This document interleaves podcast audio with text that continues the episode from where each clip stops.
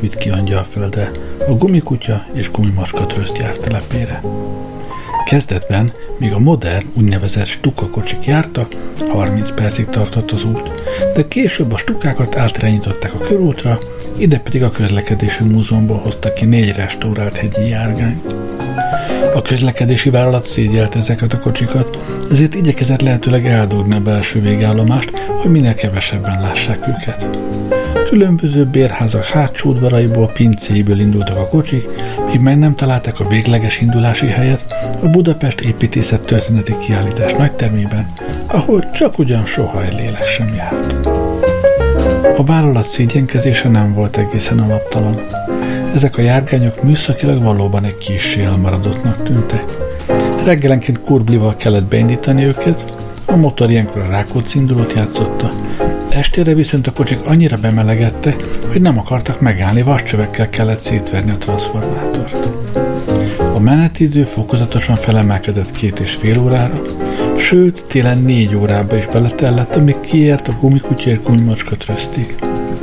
Ugyanis az öreg kocsik könnyen kisiklottak a fagyos pályán, a kalauz egy önborotva készülékkel a járkány előtt haladt, és levakarta a jeget a sinekről. A kocsi hátsó peronján a Szabó Ervin könyvtár egyik részlege működött, az út tartalmára köny- kölcsönöztek könyveket, sokan olvastak, egy fiatal munkás, aki később szédítő tudományos karriert futott be a Nobel-díj átvitelekor kijelentette, hogy széles körű ismereteit jó részt a 77 A villamoson szerezte, munkahelyre menet és jövet. Ezen a járaton jó részt a gumikutya és gumimacska tröszt munkatársai utaztak, külföldi turistákat csak ritkán hoztak erre felé. Az idegenvezető igaz, hogy nem túl sok érdekeset tudtak volna mutatni ezen a környéken. A gumikutya és gumimacska tröszt egyáltalán nem különbözött a többi angyalföldi üzemtől. Rozsdás ablakrácsaival, melyek titokzatos módon füstölt kolbászagot árasztottak magukból, beilleszkedett a széles, poros utca egységes színébe. A bejárat fölött a homlokzaton rajta maradt a régi tulajdonosoknak, Katz és Grosszartignak a neve. Ezt egyébként a gyártmányokon is feltüntették, mert a külföldi cégek csak a régi, megbízható Katz és Grosszartig márkával vették át a gyárkészítette gumiállatokat. Később egyáltalán nem vették át, de akkor már senki sem tartotta fontosnak, hogy a márkán változtasson kapu elé a szemközti faj és fémkutya kombinát rakta le dombokban a törmelékeit, épp úgy, mint a gumikutya és gumimaska törst az átellenes oldalra. A dombokat természetesen senki sem hordta el, egy idő múlva, ha akarta, se tehette volna meg, mert már feltüntették őket a katonai térképeken is, mint fontos tájékozódási pontokat. A szakszervezet kiharcolta, hogy egy segédmunkás csákányjal minden reggel lépcsőket vágjon a dombomba, így a dolgozók viszonylag könnyen át tudtak kelni rajtuk. Később a dombokon kikeltek az elköpködött narancsmagok, és valóságos narancsferdő borított el a törmeléket, az illetékesek komolyan foglalkoztak azzal a tervvel, hogy a dombokat állami nemzeti parkkel nyilvánítsák. A gyárodvar viszont annál rendezettebb képet mutatott. Az udvar fölé emelkedő tornyon ugyan még egy 1921. december 4-én megállt az óra, azóta egyfolytában fél hatot mutatott, a szerkezetet nem hozták rendbe, de a mutatókat naponta gondosan kiszidolozták. Finom pasztával fölkenték a kövezetet is, a gyári táppénzcsalók megszokott trükkjei közé tartozott, hogy néhányszor végig sétáltak az udvaron, előbb-utóbb elcsúsztak, és eltörték a kezüket vagy a lábukat.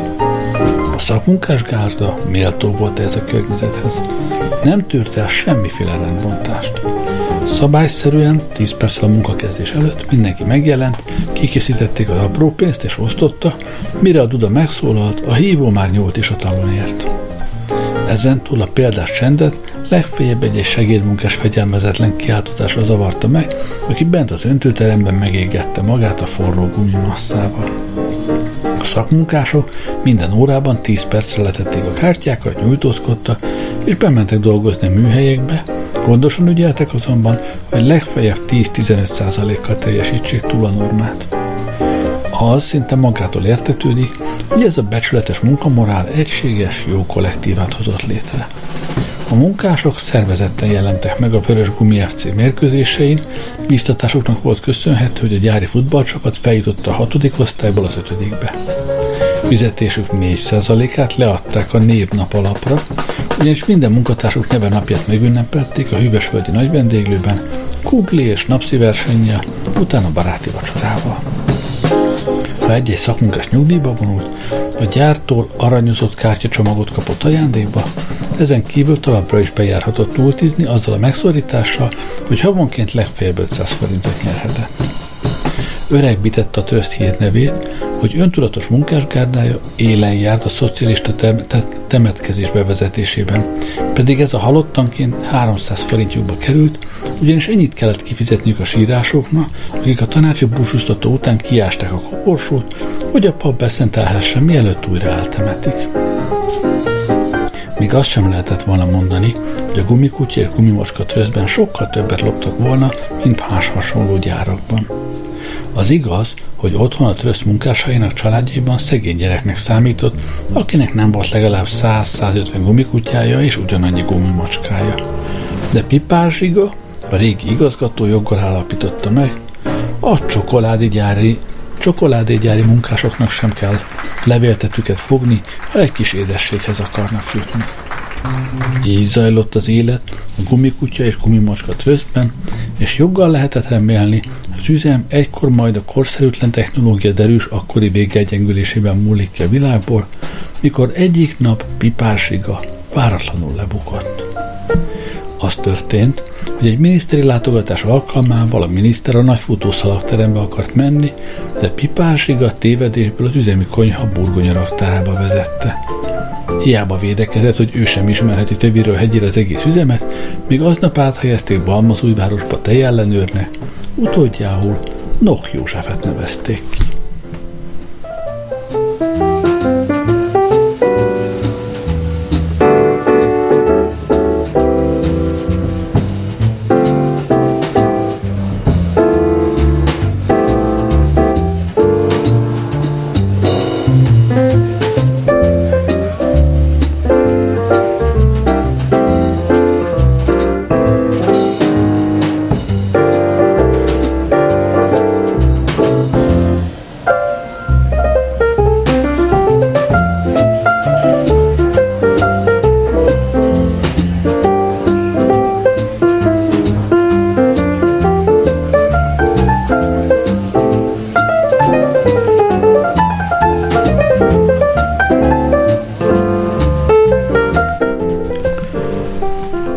Ultizók a régi munkás közmondást ismételgették.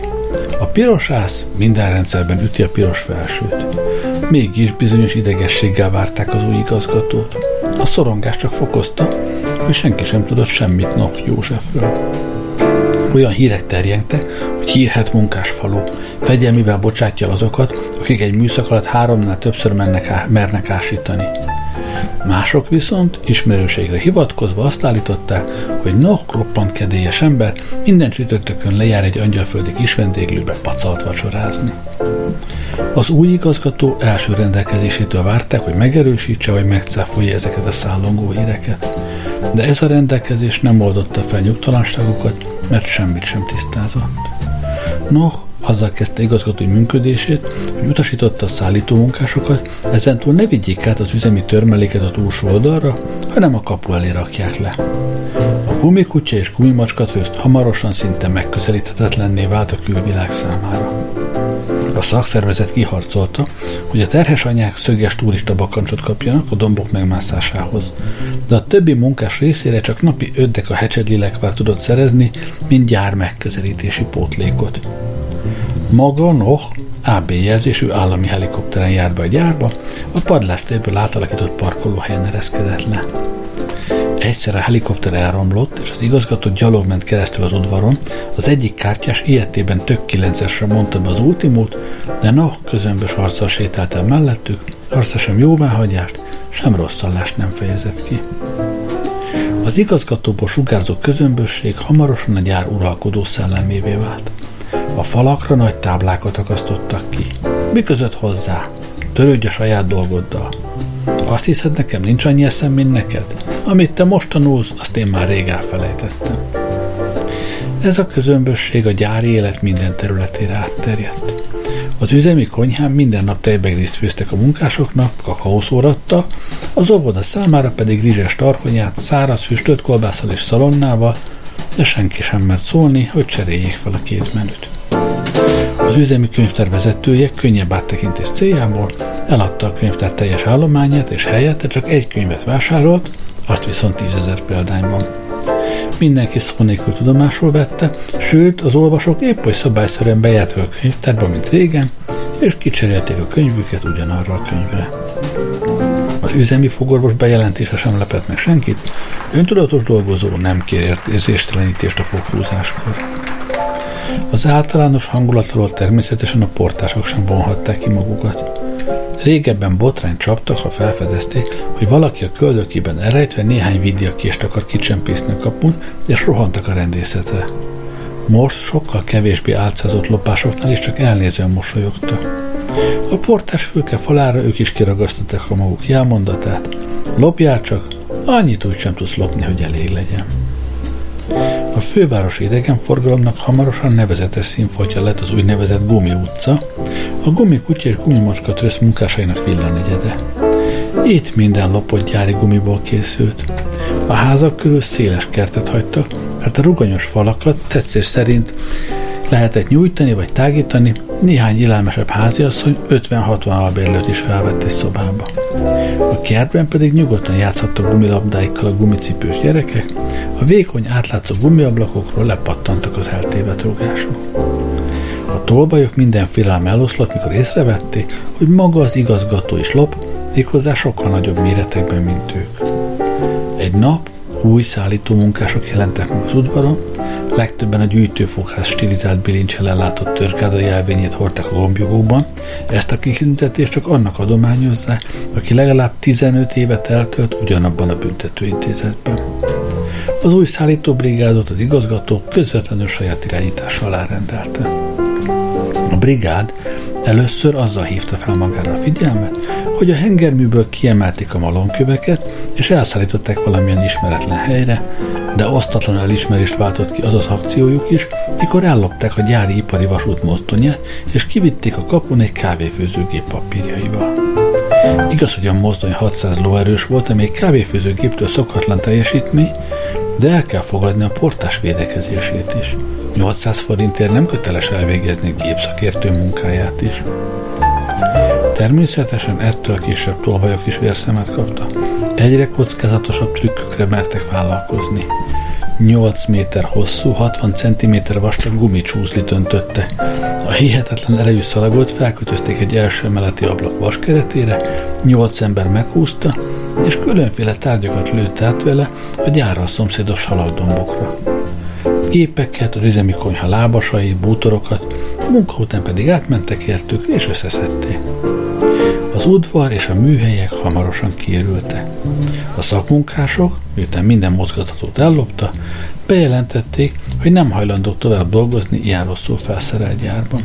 Kikérték a munkakönyvüket, és fölvételre jelentkeztek az utca túlsó oldalán a fa és fémkutya kombinátban.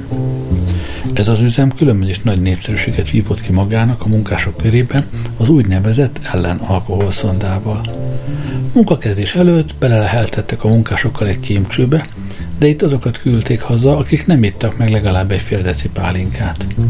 A gyár egész munkaritmusa ugyanis bizonyos szolid ittasságra volt kalkulálva, és ezt a ritmust a józanok megbontották volna állandó baleseti forrásokat képezve.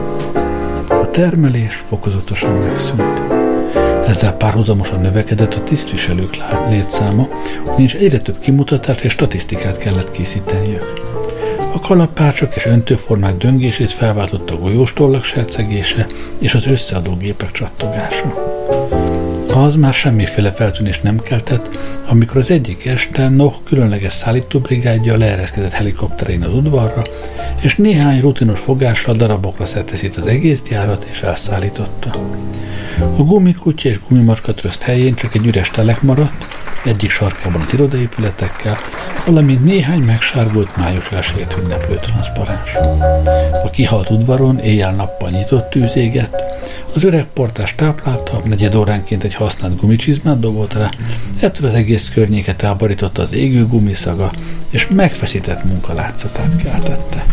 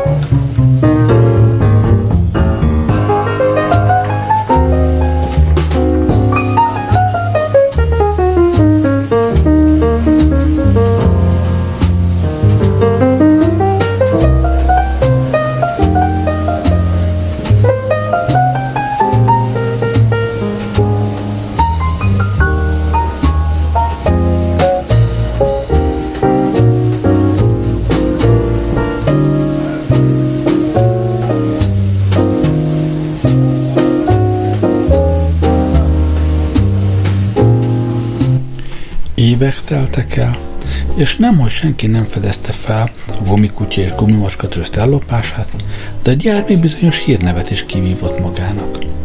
Gondosan összeállított statisztikáit példaként emlegették a minisztériumban, nem érkeztek rendőri jelentések sem különféle botrányos balesetekről, melyeket a munkavédelmi előírások be nem tartása idézett elő. Évről évre csökkenteni lehetett az állami támogatás mértékét is. Végül, ami a legfontosabb, export gyártmányaikat nem küldték vissza a határól a külföldi megrendelők, emellett eltörpült az a jelentéktelen tény, hogy a gyárnak egyáltalán nem voltak exportgyártmányai. Személyes ellenőrzésre csak igen ritkán került sor, ezek sem rejtettek magukban különösebb veszélyt. Az ellenőrök gyomra nehezen állt az égő gumiszagát, nem mentek be a gyárba, inkább a szomszédos eszpresszóban ültek le, és oda kérették át az aktákat. Noh ilyenkor ki sem ment a gyárba, erre csak évenként egyszer szánta rá magát, amikor beépített emberei a Központi Főellenőrző Bizottság főrevizorának, Kraszner Benyáminnak érkezését jelezték. Kraszner még a régi, megvesztegethetetlen gárdához tartozott. Hiába ajánlotta fel Noh az állami helikoptert, az öregember gyalog kelt át a törmelékhegyeken, nem fogadta el az ebédre szóló meghívást sem, inkább zsávajos asztalkentőből szalonnát bicskázott póréhagymával, melynek szaga még az udvaron lángoló gumicsizmát is zavarba hozta. Rassner személyét egyébként is legendák övezték. Fizetése 50%-át minden hónapban fel akarta ajánlani a vörössegélynek, tapintatosan közölték vele, hogy ez a szervezet már rég megszűnt, de Kraszner a következő elsőjén ismét a vörössegély bélyegét kérte. Azt hitték feledékenységből, holott Kraszner memóriája tökéletesen működött, csak munkatársait tartotta beépített árulóknak és provokátoroknak, akik szánt szándékkal szabotálják a vörössegély ügyét. Abban bízott, ha kitartóan megismétli próbálkozásait, az árulók figyelme egyszer csak ellankad, és az ő felajánlása mégis eljut a megfelelő helyre. Gyanúja nem csak közvetlen munkatársaira terjed ki, ellenőrzése is olyan is gyanúsnak talált mindenkit, és lehetőség szerint megpróbálta őket leleplezni. A beszélgetésekben váratlan kérdéseket szólt bele, és gúnyosan mosolygott, ha valaki nem tudta az extra profit képletét, vagy az indiai kommunista párt harmadik kongresszusának időpontját. Máskor hirtelen felkelt a székről minden nyilvánvaló ok nélkül, mutatójával megkopogtatta a falat, és sokáig hallgatózott, majd néhány sort írt bele a eszébe. Rasznet Benjamin azonban mégsem leplezhette a gumikutya és gumimacska tröszt ellopását, mert ezt a végletekig becsületes és tapasztalt öregembert egy testi hiba gátolta az ellenőrzésében, ugyanis mind a két szemére vak volt. A börtönök sötétje és a magas vérnyomás tönkretette a látását, de Kraszner ezt tagadta. Tagja volt a Lakinger Béla lövészklubnak, rendszeresen indult versenyeken, mikor ő feküdt le a lőpadra, a rendezők nem tettek ki céltáblát, helyett a környék házainak harmadik emeletét látták el homlokságbiztosítással, és hanyat homlok menekültek az eltévedt lövések elől. Kraszner kiállításokra, tárlatokra is járt, és valósággal kerest az alkalmat, hogy színárnyalatokról vitatkozhasson. Vakságát persze így is tudta mindenki, de felettesei méltányolták a munkás mozgalommal szerzett kétségtelen érdemeit, és nem akarták megsérteni azzal, hogy közlik vele, egy vakember nem tud kielégítő módon ellenőrizni, inkább meghagyták állásáról. Noh természetesen könnyűszerrel elhárította Kraszten meglepőnek szent kérdései, mint például kapnak-e a munkások levelet külföldről. Nincsenek-e az illemhelyen demokrácia ellenes feladatok, az igazgató nyugodt lelkiismerettel felelhetett tagadóan, mert a gyárban akkor már sem munkások, sem illemhelyek nem voltak. Ha Kraszner az emeleti műhelyeket akarta ellenőrizni, magától értetődik, hogy ezeket is rég ellopták már, az udvar közepén meghagyott egyetlen lépcsőfokon vezették oda-vissza, amíg az öreg ember ki nem fulladt, és akkor kijelentették, hogy megérkeztek. A fáradt Kraszner itt már elfogadta a gyanánt a portás unokájának kihasadt gumiegerét, és elégedetten írta alá nevét egy újságpapírra, amelyet az ellopott ellenőrzési napló helyett raktak elébe. Távozásakor kijelentette, ellenőrzése során sehol nem akadt még hasonló, hasonló szervezettséggel és alapossággal működő üzemre. Csak a munkatermek festését találta túlságosan egyhangúnak, azt tanácsolta, vegyék fokozottabban figyelembe a munkát serkentő szindinamika előnyeit. Nohot külön félrevonta és bizalmasan közölte vele, mindent megtesz, hogy ezt a példaszerű gyárat mi hamarabb élüzem címmel tüntessék ki. Persze akadt néhány ember, főleg a gumikutya és gumimaska trösztel együttműködő, vagy ennek alárendelt vállalatoknál, akik felfedezték, hogy a gyárat ellopták. Ezek az emberek azonban, merő kollegialitásból nem siettek közölni a felfedezésüket a rendőrséggel, hanem előbb Nohhoz fordultak magyarázatért. Noh ezt a magyarázatot minden esetben meg is adta, meghatározott tarifa szerint. A főkönyvelők 15 ezer forint magyarázatot kapta, a könyvelők 10 utolsó helyen az anyagbeszerzők és az újságírók szerepeltek 5000 forinttal. Néhányan, főleg idősebb szakemberek, akik nyugdíj előtt távol féltek egy esetleges botránytól, és pályájukat kezdő fiatal idealisták visszautasították a felajánlott készpénzt. Őket a megkísértő villába vezeti, és minden fizikai kényszer nélkül pusztán logikai és érzelmi ráhatással álláspontjuk megváltoztatására bírta. 1964-ben a gyár ellopásának negyedik évfordulóján Noh kis házi ünnepséget rendezett a néhány munkás számára, akik továbbra is tőle kapták fizetésüket biztonsági szolgálataikért. Noh ünnepi beszédében hangsúlyozta, hogy a törmelékhegyek mögött változatlan biztonsággal bűzlik ott a gumikutya és gumimaska trösztöt jelképező lángoló gumicsizma.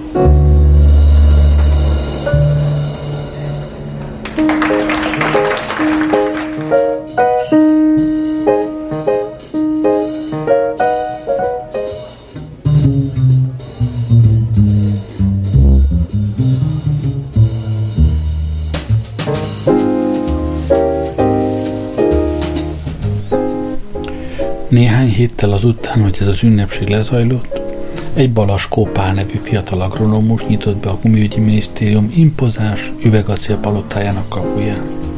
Hóna alatt egy fehér csomagoló papírba takart cserepet hozott, melyben muskátlihoz hasonló, de annál valamivel nagyobb, piros-fehér-zöld levelő növény volt ültetve.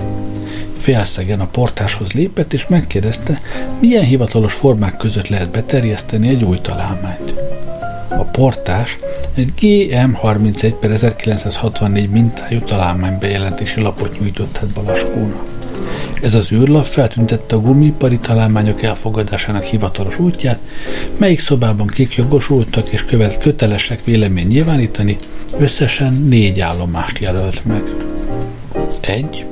Tudományos szakértői véleményezés. 2. Lágymányosi Miklós fővéleményező. 3. Búzás Dezső főkalkulátor, az aznap ügyeletes szakértő. 4. Kunfalvi Huba, a gumiállatok konstrukciós főosztályának vezetője. A portás Gemka Pocsa négy lakmuszpapírt tűzött rá az űrlapra, látva Balaskó csodálkozó arcát elmagyarázta a melléket lakmuszok rendeltetését. A minisztérium úgy gondolta, a találmányok benyújtói joggal tartják megalázóna, hogy a tanulmányok sorsáról épp úgy, mint a múltban, a bürokrácia jelképei, a stemplik döntenek. Kitűnő, becsületben megőszült emberek roppantak össze egy, egy lelketlen, nem javaslom formula lebélyegzésekor, míg végül egy újítás segítségével sikerült kiküszöbölni a kapitalizmusnak ezt az átkos hagyatékát. A PH pecsít helyejelzést lakmuszpapírokkal helyettesítették. Az ügyintézők pozitív vagy negatív véleményüket azzal jelezték, hogy a lakmusz papír savba vagy lúgba mártották, mire a lakmusz pirosra, illetve kékre vált. A piros szín jelentette az elfogadást, a kék az elutasítást. Ez az emberséges véleményezési mód megkímélt az emberi ön, önérzetet, míg az elutasított feltalálók is emelt fővel és mosolygó arccal léptek ki a minisztérium kapuján. Sajnos, mint minden nagy horderi újítás, kezdetben ez a rendszer is módot nyújtott visszaélésekre. Egyes feltalálók kis üvegben sósavat hoztak magukkal, és ahelyett, hogy hivatalos véleményezésre terjesztették volna be találmányokat, a folyósó félhamályos sarkaiban önhatalmulag idézték elő a lakmuszokon a számukra kedvező elszíneződést. Ezeket a visszaéléseket egy kiegészítő rendszabály küszöbölte ki. Minden reggel lakmusz pozitív színmegállapító értekezlettel indult a munkanap, ekkor adták ki zárt borítékban az osztályvezetőknek a rendelkezést, hogy aznap a piros vagy a kék szín jelenti az igent. A portás barátságos mosolyal indított el útjára a fiatal agro, agronómust, bíztatta, hogy minden a lehető legnagyobb jó indulatot, minden a lehető legnagyobb jó indulatot tapasztalja majd. Balaskó első állomásként a tudományos szakértők véleményezési alcsoportját kereste meg a földszinten. Néhány perces várakozás után bebocsátották a tárgyalóterembe, ahol Balaskó előadhatta jövetele célját. Leszette a csomagoló papírt a cserépről, és a magával hozott növényt az asztal közepére állította. Bejelentette, hogy ez az általa kitenyésztett újfajta guminövény első példánya, mely ha beválik, alkalmas lehet rá, hogy forradalmasítsa az egész világ gumigyártását. Ezt a növényt feltalálója magyarul gumimuskátlinak nevezte el. A latin tudományos megjelölésbe viszont önérzetesen belevette a saját családi nevét is. Muskátli gumifer balascoensis. Egy akadékoskodó szakértő ezt jogtalannak találta, azt vitatta, hogy a gumimuskátli csak gyakorlatilag új felfedezés, elméletileg nem más, mint a régebről ismert albán eredetű gumicserjének, a gumipitpangnak korszerűsített magyar viszonyokra helyesen alkalmazott változata. A vitában részvevő tudósok arra számította, hogy Balaskó felháborodik majd találmánya ilyen minősítésén. Legnagyobb meglepetésükre a fiatal agronómus meggyötört arcára boldog mosolyult ki. Mikor elmondta élete történetét, mindenki megértette, hogy ez a mondat milyen súlyos méltánytalanságot hozott helyre. Balaskó, az egykori lelencjere, miután vörös diplomával végezte az egyetemet, 1949-ben bizalmi posztra a lakonyai Josif Vissarionovics Stalin állami gazdaságba került. Első feladataként mindjárt a gazdaság legfontosabb szakterületét, a 2000 holdas kísérleti gumipitypong táblát bízták rá. Balaskó nagy becsvágyjal látott neki a munkának, de a szakirodalom áttanulmányozásakor megdöbbenve látta, hogy a gumipitypangnak legalább évi 473 nap sütéses nap kell a teljes megéréshez, ugyanígy akadályokba ütközik a leírásokban követett évi 150 ezer milliliter, a milliméter természetes csapadék előteremtése is. Kétségét az állami gazdaság vezetője elé terjesztette, de ők a legszigorúbban megrótták rendszer neveltjétől, a kilenc gyerek sorba jutott el az agronómusi méltóságé, ráadásul még vörös diplomás is, harcosságot és önfeláldozást várta, nem pedig olyan burzsóa, állobjektivista latolgatást, hogy egy év hány napból áll. A fejlemények azonban Balaskó rossz sejtelmeit igazolták. A növények olyan satnyák maradtak, hogy a parasztok szóhasználata szerint a gyalogból, ha térdel vette meg őket. A 2000 holdról összesen egy talicskára való termés sikerült betakarítani. Beszállították a gumigyárba, itt a kísérleteknek kiderült, hogy a gumipitpang ragasztó képessége nem méri el a kovászét. Másnap Balaskót és a gumipitpangtával a két éjjelőrét letartóztatták szabotásért, később a vádlottak névsora a méhész szakcsoport vezetőjével bővült, aki állítólag a méheknek olyan utasítást adott, hogy ne végezzék el a pitpang beporzását. Balaskót 41 évi börtönre ítélték, de a büntetésnek sokkal jobban fájt neki, hogy a bíróság bebizonyítottnak tekintette a szabotás tényét. Már bízott abban, hogy valaha még felmenték, de azt is tudta, a gyanúnak egy halvány árnyéka rajta marad mindaddig, amíg nem sikerül kitenyészteni egy valóban jó újfajta gumicserjét. Még bent a börtönben hozzákezdett a kísérletekhez. A falról messzet kapart le, a rabruhák zsebéből összegyűjtötte a kócot, és morzsákat, összekeverte a borsófőzelékkel, ezt a keveréket addig locsolta, míg terjőmű talajjá nem rothat, ebbe vetette el a magával becsempészett magvakat. Még nehezebben tudta előteremteni a hűvös cellában a növény fejlődéséhez szükséges hőmennyiséget. Néha egész nap a lehelletével melegítette a gyönges harjat, éjszakára pedig a mellére tette és hajnalig mozdulatlanul feküdt, nehogy egy óvatlan fordulattal kárt tegyen benne. Később, jó maga viselete jutalmául, rábízták a börtönudvar egyik virágkertészetének gondozását, ekkor ide telepítette át a sarjakat. Évek teltek el megfeszített kísérletező munkával, a börtönből szabaduló Balaskó sebében már ott vitte a gumimuskátli egyik, még kezdetleges, de sokat ígérő válfaját. Szabad lábon, kedvező körülmények között gyorsabban fejleszthette tovább a találmányát, a cserében, amelyet lerakott a gumügyi minisztérium asztalára, már minden tekintetben tökéletes példány foglalt helyet. A szakértők, a már említett egyetlen akadékoskodón kívül, a legnagyobb elismeréssel adóztak az új növény kiváló tulajdonságainak. Balaskó valóban mindenre gondolt. A gumimuskátli tökéletesen alkalmazkodott a magyar éghajlati viszonyokhoz, nem igényelt sem esőt, sem napsütést, illetve ha volt, korlátlan mennyiségben fel tudta használni mind a kettőt. Ragasztó képessége, ami híven mutatja a növényből kisajtozható folyadék gumitartalmát, egyenesen bámulatba ejtette a jelenlevőket. Egyetlen cseppjével össze lehetett illeszteni egy ízé porrázúzott üvegvázát, vagy egy apró forgácsokra széthasogatott asztalt úgy, hogy erősebbnek és ellenállóbbnak bizonyult, mint újkorában. Kérdezgették, mihez akar kezdeni találmányjal. Balaskó mindössze annyit kért, hogy biztosítsanak helyet számára valamelyik gumigyár laboratóriumában, és egyik műhelyészlegében szerette volna kipróbálni a gumimuskátlit üzemi méretekben is. A szakértők lelkesen támogatták a kérést, az első lakmuszpapírt az aznapi pozitív színre, pirosra festették, és átküldték Balaskót hivatalos útjának második állomására, a központi véleményező csúcsközpont vezetőjéhez, Lágymányosi Miklós fővéleményezőhöz. Biztosították Balaskót, hogy lágymányosi személyében a világ legjobb indulatú emberével találkozik majd.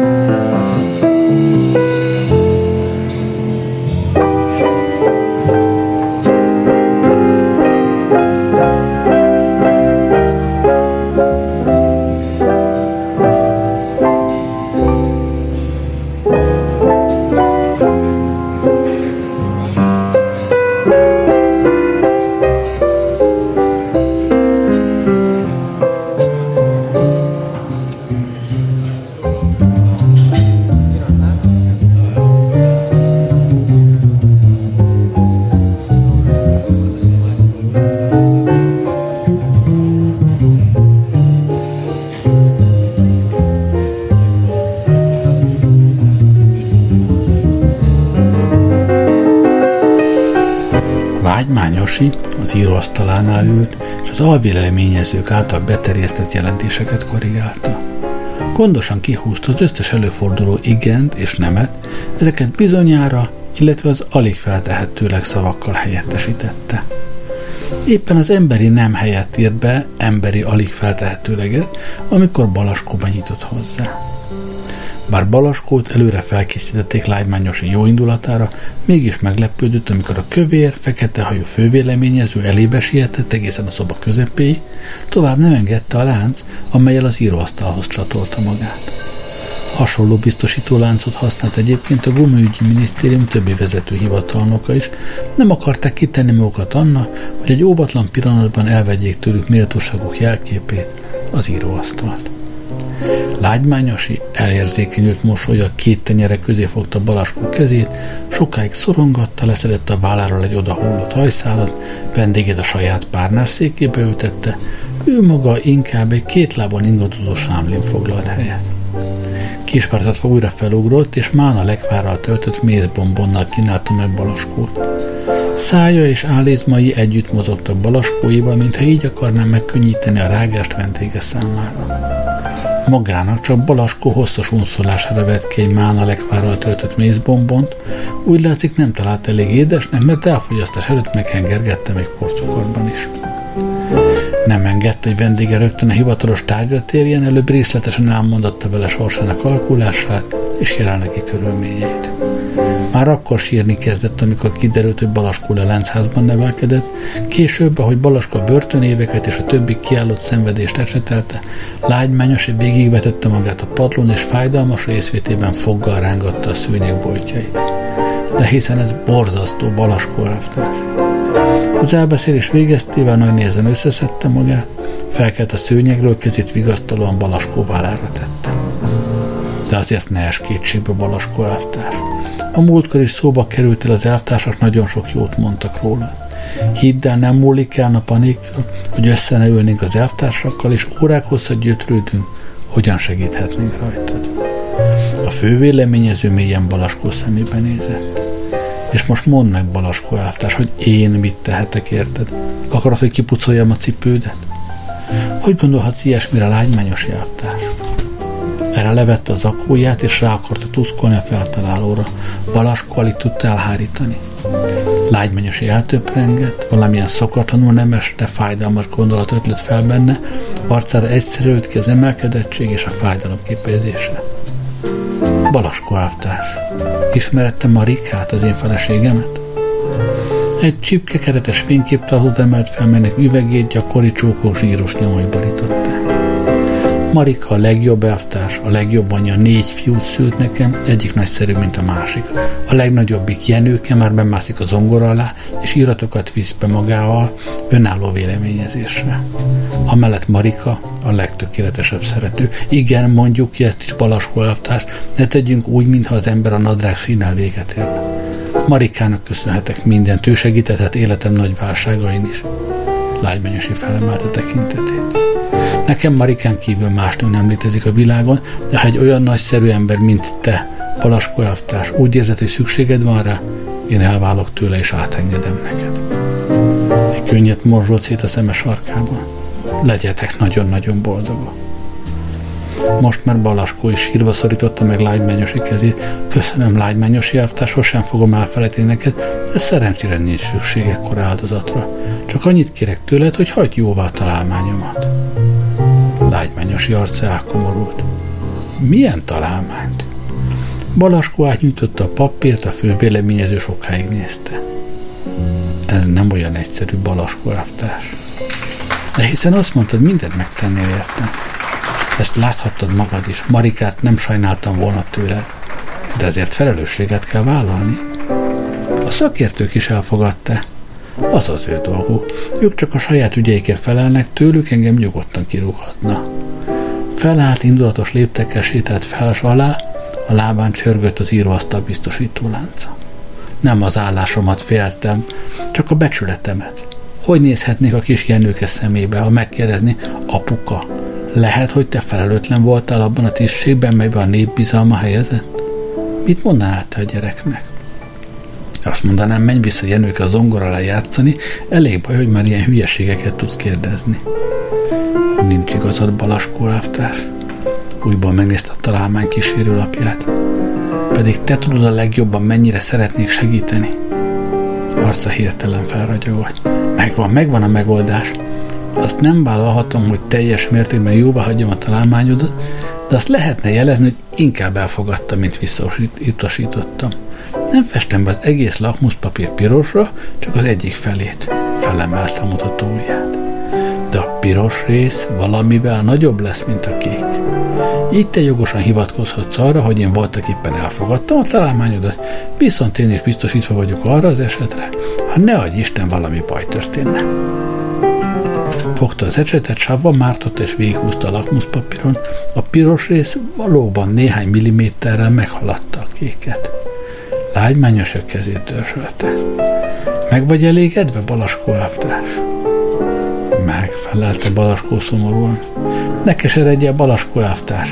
Kis ügyekben sajnos néha taktikáznunk kell, nem kockáztathatjuk meg, hogy egy narancséjon elcsúszunk. Kötelességünk megőrizni magunkat a nagy ügy számára. Arca kigyúlt, mintha trombita szót hallana, és képzeletbeli zászlók csattogását látná de egyszer, majd, ha a becsületről lesz szó, a népről, a nagy döntésről, mikor vállalni kell valamit életemmel vagy halálommal, akkor gyere hozzám. És mondd azt, lágymányos jelvtárs, eljött az a pillanat, amikor félre lehet tenni minden fontolgatást, légy olyan, ami ennek lenni kell. Én abban a pillanatban lefogyok 15 kilót, és követlek bárhová. Addig is fogadjál tőle még egy mána legvárral töltött mézbombont.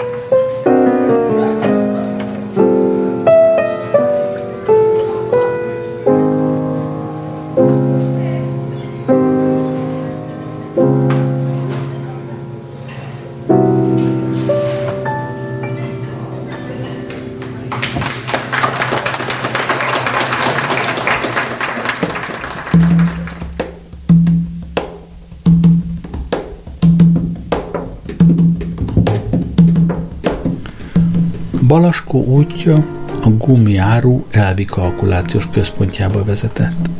Mivel a minisztérium összes szervei közül éppen a központ működése igényelte a legnagyobb rálátást a problémákra, az épület tornyában helyezték el. A központ felszerelése is jelezte az elvégzendő feladatok fontosságát. Az előtérben elektromos agyak nyitották és csukták az ajtókat, elektromos kezek adtak tüzet a rágyújtó vendégeknek, falakat körülfutó polcokat gazdasági szemlék bekötött évfolyamai borították. A belső szobákban a telexek kígyózó papírszalagjai közölté, hogy változnak az árak a világ legkülönbözőbb tőzsdéin és piacain, a magyar gazdasági helyzet alakulását pedig egy különleges grafikonrendszer ábrázolta. A gyárak óránként közölték a termelési mutatókat, a teljesítményből a gép 25%-ot levont, a selejthez 5%-ot hozzáadott, az így nyert adatokat összegezve kivetítette. A lenyűgözött Balaskó csak a termek közepén mert menni, és félve kopogtatott be Búzás Dezső főkalkulátorhoz. Elképzelte, hogy a központnak ebben a legfontosabb szobájában milyen bonyolult technikai berendezés működhet.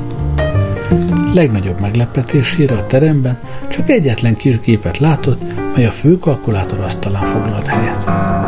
A gép hosszú és sűrű fekete szörnyalábból állt, melyhez egy gépíró berendezés csatlakozott. Búzás simogatta a szörnyalábot, erre az impulzusra az írószerkezet folyamatosan jegyzett. A főkalkulátor büszkén mutatott a gépre. Elektromos szakál. Az egyetlen komoly segítőeszközünk a kalkulációban. A többi gépünk adatait lehet így is úgy is magyarázni, de három szakásimítás véglegesen megold egy elvi problémát. Felnézett. Egyébként mit kíván? Balaskó előadta jövetele célját és bemutatta a gumimuskátlit. A fő kalkulátor éppen azt kivás, kifogásolta, ami a találmány legnagyobb értékének látszott, az olcsóságát. A feltaláló ott a főkalkulátor előtt kiszámította, hogy a gumimuskátli nedvéből készített gumilabda önköltsége nem érni el az 50 fillért. Búzás megsimogatta az elektromos szakát, egy pillantást veszett az írószerkezet feljegyzésére, és megrázta a fejét. Értse meg, ez nem számít. Hogy, hogy nem számít? A mi árrendszerünknek nem az az alapja, hogy az árut annyira adjuk, amennyibe az előállításra került. Miért nem? Mert csak így tudjuk elkerülni az ösztönös gazdasági erők érvényesülését, melyek a piac teljes anarchiájához vezetnének. Nálunk az árak igazságosan kiegyenlítik egymást. Például a cipőkrémgyár olcsóbban tudja előállítani a barna cipőkrémet, mint a feketét. Na már most, hogy ne jussanak jogta, jogosulatlan előnyhöz azok, akik állandóan barna cipőben járnak, tehát olcsóbb cipőkrémet használnának, egy szintre hoztuk a két cipőkrém árát. Kereskedett az iratai között. De vannak ennél bonyolultabb példák is. Például tavaly újféle sapkát terveztettünk a női ballonkabátokhoz, japán bambuszpálcika merevítéssel, két oldalt asztali vízigyökerekkel.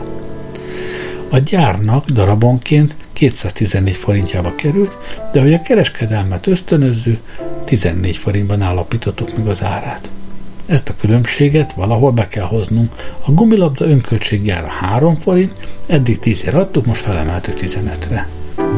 Hát adják 15 a gumimuskátliból készült labdát is. A főkalkulátor megsimogatta a szörnyalábat, elolvasta az elektromos szaká véleményét, és elnézően mosolygott Balaskóra, mintha egy gyereknek kellene elmagyarázni mindent. Sajnos nem ilyen egyszerű. Mi a felettes szervektől egy meghatározott kulcsot kapunk, amennyivel beszorozhatjuk az önköltséget.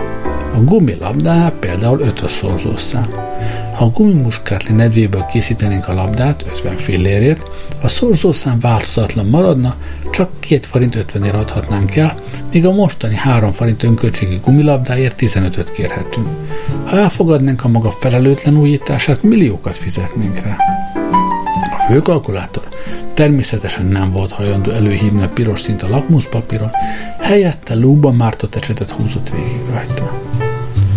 Balaskó a folyosón összegezte az eddigi eredményt. A szakértők pirosa és lágymányosi valamivel nagyobb, mint fél pirosa állt szemben a főkalkulátor kékjével, és lágymányosi valamivel kisebb, mint fél kékjével. A végső döntés tehát az utolsó állomásra maradt, a gumi állatok konstrukciós főosztályának vezetőjére, Kunfalvi Huba főkonstruktőrre. Kunfalvi szóba sem akart állni Balaskóval. Kijelentette, hogy a gumimuskátlin nem tartozik a profiljukba. Balaskó hiába próbálta bizonygatni, hogy utóbbvégre a gumiállatok és gumiból készülne, Kunfalvi elutasította ezt a naív feltételezést. Először is, mondotta, a gumiállatok nem gumiból készülnek, és a szekrényéből sorra kivette az állami gumipar által 1945 után készített gumikutya konstrukciókat. Elsőnek egy arányos alakú megnyerő külső gumikutyát mutatott fel. 1945-ös keltezésű építjük a népországát elnevezésű gumikutya. Minden részletében elhibázott maximalista konstrukció. Összetételére nézve 100%-os gumi, ami nyersarak szempontjából megengedhetetlen, tud ugatni és ugrálni, ez pedig politikai szempontból helytelen. Hamarosan be is vontuk az üzletekből a megmaradt példányokat. Egy darabosan megformált, szürkére festett, de még úgy, ahogy elfogadható külségkutyát emelt le a polcról. Már valamivel megfelelőbb az 1950-es évjáratú dicsőség a sztálini műszaknak elnevezésű gumikutya. Nem tud ugatni és ugrálni, de egy pozitív dinamikai módosítás is megfigyelhető rajta. Tudja a farkát csóválni. Elégedetten rakta vissza a kutyát a polcra. Sokan talán beérték volna ennyivel. Az én vezetésem alatt álló alkotó, alkotó konstrukciós kollektívat tovább kutatott. Felfedeztük, hogy a gumiállatok készítésénél ki lehet iktatni a gumit. Elegendő alapanyagot nyerünk, ha a régi gumikutyákat és gumimacskákat összedaráljuk, és a szükségletnek megfelelően fával kiegészítjük. Kutatásaink eredményeként létrejött az össznépi általános fakutya. És alig titkolt büszkeséggel letett az asztalra egy merev tartású bomba tekintetű fakutyát. Balaskó felkiáltott. De hiszen ez ronda, guztustalan.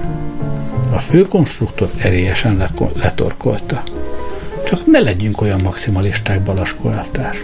A mi népünk elveszítette a muhicsatát, a mohácsi vészt, az első és a második világháborút. Ezek után legyünk nagyon is elégedettek, ha minden dolgozónk gyerekének kezébe egy fakutyát tudunk adni. Fölállt a székről, a lakmuszpapírt elutasítóra lúba mártotta, és sajnálattal közölte, hogy nincs ideje tovább foglalkozni Balaskóval. Az előszobában ugyanis kint várakozott egy építész, és Kunfalvi sürgősen meg akarta beszélni vele, hogy új villája előtt a kutyaházban miniatűr 18. Leo korabeli heverőt vegyene, vagy beérjék egy modern csővázas rekamiéval.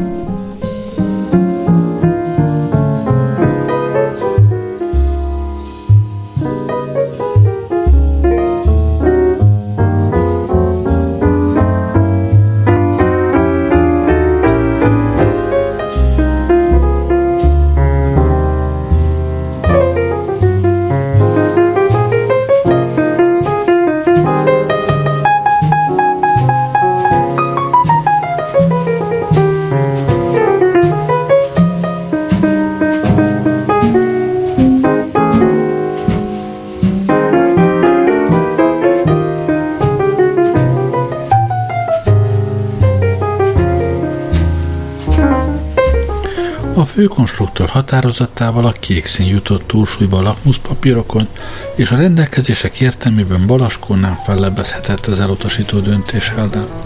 Sikertelenül próbálkozott a minisztérium 18 folyosójának számtalan irodájában, már feladta a reményt, amikor az agitációs propaganda szervezési főnökség tapítazott ajtaján jó lesz Mátyás segédsugalmazó névjegyét fedezte fel. Emlékezett rá, a Lelenc házban ugyanúgy hívták azt a fiút, aki az alatta levő ágyon feküdt. Valószínűtlennek látszott, hogy az ismerős azóta ilyen karriert futott volna be, hiszen a Lelenc házban a legbutább növendékek közé tartozott, egy táblán állandóan a nyakában hordta a nevét, mert folyton elfelejtette. Balaskónak azonban nem maradt veszteni valója. Benyitott az ajtó. Legnagyobb örömére valóban egykori Lelenc társát találta meg az előszoba íróasztala mögött. Jó lesz Mátyás megölelte és pártfogásába vette a Muskátli ügyét. Először Mátyás közvetlen főnökéhez, jó lesz Bélához mentek át, majd sorra járták a többi illetékes osztályvezetőt, jó lesz Józsefet, jó lesz Mihályt, jó lesz Jolánt és jó lesz Jolán férjét született Pazsicki László, útközben csatlakozott hozzájuk, jó lesz Teréz, jó lesz Alfred és jó lesz Albert is. Valóságos csapattá szaporodva együtt jelentkeztek a főnökség vezetőjénél, jó lesz Ferdinánd vezérsugalmazónál. A vezérsugalmazó éppen fegyelmi tárgyalást tartott. Néhány hónappal ezelőtt szigorú rendszabályokat léptettek életbe az állami tinta megkímérése céljából, így például elrendelte, hogy tilos az íbetűre pontot kitenni, mert így éves viszonylatban több liter tinta takarítható meg.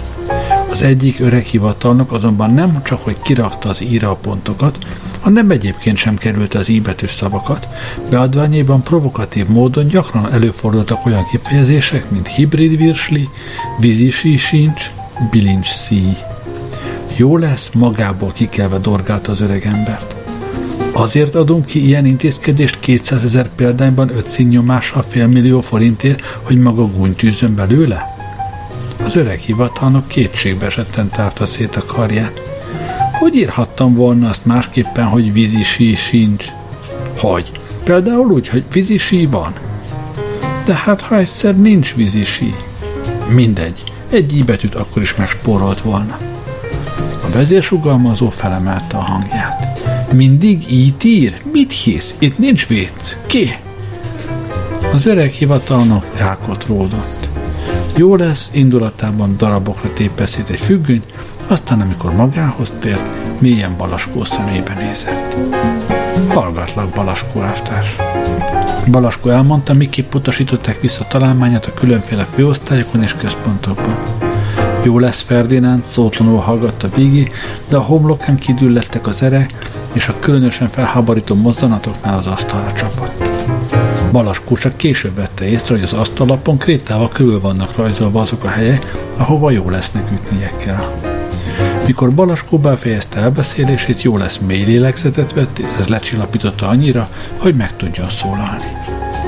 Nincs mit csodálkozni ezen Balaskó elvtárs a kispolgári önzés és hasonlesés, a harmadik utas szájtátise és az individualista kivagyiság bűzhött mocsara vesz körül bennünket, még a saját barlangunkban is. Inkább az lett volna furcsa, ha volt csendőrök, iparbárók, igazgatók és részényvágó tőzsdések, akik rafinált szemfényvesztéssel átmentették magukat a mába, segítették volna a te proletár találmányodon. Világos, hogy megpróbálták megsemmisíteni, átusolni, elköntörfalazni, sárba tiporni, agyonhallgatni, de ezt a békát már nem nyeljük le. Vagyunk még néhányan, akik nem vagyunk ugyan pápábbak a pápánál, de fejbólintó Jánosok sem vagyunk, és ha ők sátánt mondana, akkor mi Belzebubot felelünk. A Balaskót kísérő csoportra mutatott. Mi vér vagyunk a te véredből, hús vagyunk a te húsodból, és esküszöm neked, hogy én és családom, akarom mondani beosztottaim, egy emberként állunk ki a gumimuskátli mellett. Csak egyet mondj meg nekem Balaskó elvtárs kemény és kellelhetetlen proletár őszintességgel. Körülnézett, kiküldte beosztottjét a szobából, mikor magára maradt Balaskóval belülről a kulcsra zárt az ajtó. Még ezt sem találta elég biztonságosnak, Mindent, hogy lépjenek be a páncélszekrénybe, és csak itt fejezte be suttogva a kérdést. Csak azt az egyet mond meg nekem Balaskó elvtárs kemény és kérlelhetetlen proletár őszintességgel, hogy jó-e nekünk proletároknak ez a gumimuskárli. Nincs benne valami átkozott burzsóá szemfényvesztés, amely a bűzhött kis polgári mocsármal már hajtja a vizet? Esküszöm neked, jó lesz, elvtárs, mondta Balaskó ünnepélyesen. A gumi muskárli csak jót hozhat a proletáriátusnak. Kimásztak a páncélszekrényből, jó lesz újból behívatta az osztályvezetőket. A legjobb gyárat adjátok oda Balaskó a legjobb gyárunkat. Melyik a mi legjobb gyárunk? Az osztályvezető egyhangúan a kimagasló eredményeket elérő, kitűnően szervezett gumikutya és gumimaska trösztöt ajánlották. Jó lesz Ferdinánd letelefonált a személyzeti osztályra, néhány percen belül meghozták Balaskó kinevezését a gumikutya és gumimaska tröszthöz fő gumi egyenészi minőségben. Ez a feladatkör korábban nem létezett, jó lesz rögtönözte, mivel a tröszt státusz keretes úfolásig be volt töltve. Elérzékenyülten nyújtott át a papír Balaskónak. Menj utadra, elvtárs, meg kell mondjam neked, kemény és kérlelhetetlen proletár nyíltsággal, hogy nagyszerű embernek tartala, aki le fog győzni minden nehézséget. Ünnepélyesen jobbról-balról arcon csókolta a feltalálót, példáját követte az egész Jó lesz család, utolsónak Jó lesz Mátyás, a segéd rugalmazó búcsúzott el Balaskótól, egy előre váltott autóbusz adott neki, hogy kimehessen új munkahelyére.